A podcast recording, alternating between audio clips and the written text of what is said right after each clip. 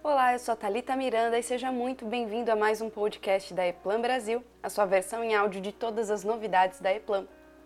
Você já sabe que SaaS significa software como um serviço, do inglês Software as a Service, mas você conhece a história desse modelo? Inicialmente, o termo era associado somente ao método de utilização do software, porém, atualmente refere-se também como modelo de negócio. Os SaaS surgiram por volta dos anos 60, época em que os computadores eram grandes e caros, e, consequentemente, poucos negócios podiam investir em um. Por isso, era comum a utilização de um modelo alternativo pelo qual todos os aplicativos e dados eram conectados, através de uma rede, em um mainframe ou um mini computador. Essa era a forma precoce de conectar computadores a um sistema que hoje conhecemos como internet. Por conta desse modelo, pequenas e médias empresas puderam acessar sistemas mais modernos de forma econômica. Esse tipo de sistema continuou ao longo dos anos 70 e 80. Durante esse período, coisas como folhas de pagamento e serviços de contabilidade foram sendo utilizados por meio de sistemas SaaS, que dependiam de uma única linha telefônica dedicada a um modem para envio de dados. Com a diminuição de tamanho e preço dos computadores, as empresas já viam a possibilidade de cada funcionário ter o seu próprio aparelho e, com isso, diminuir as redes de compartilhamento. Foi aí que o SaaS precisou se reinventar e, no final dos anos 90, começaram a ser comercializados na forma de redes de área local, as LANs. Nesses sistemas internos, os aplicativos eram hospedados em máquinas locais e os dados comerciais mantidos em um servidor central. Assim, os funcionários das empresas conectavam-se à LAN para acessar esses aplicativos e dados, o que podia ser visto como uma forma precoce de computação na nuvem.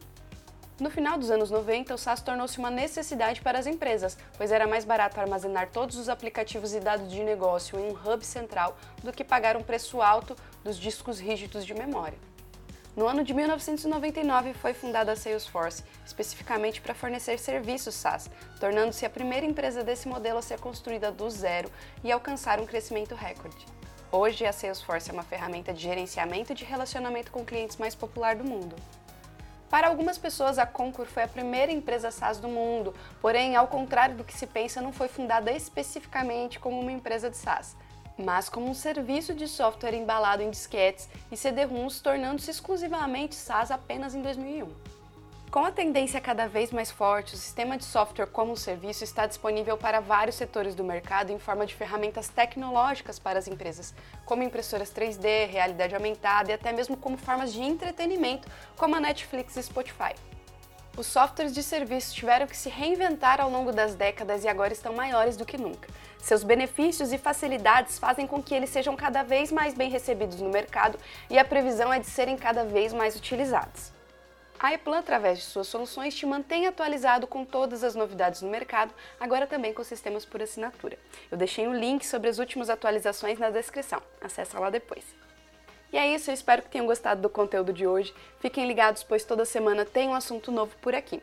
Aproveite e siga o nosso podcast e Plan em nossas redes sociais. Nós estamos a postos para tornar a sua engenharia cada vez mais eficiente, sem exceções. Obrigada e até a próxima. Tchau, tchau.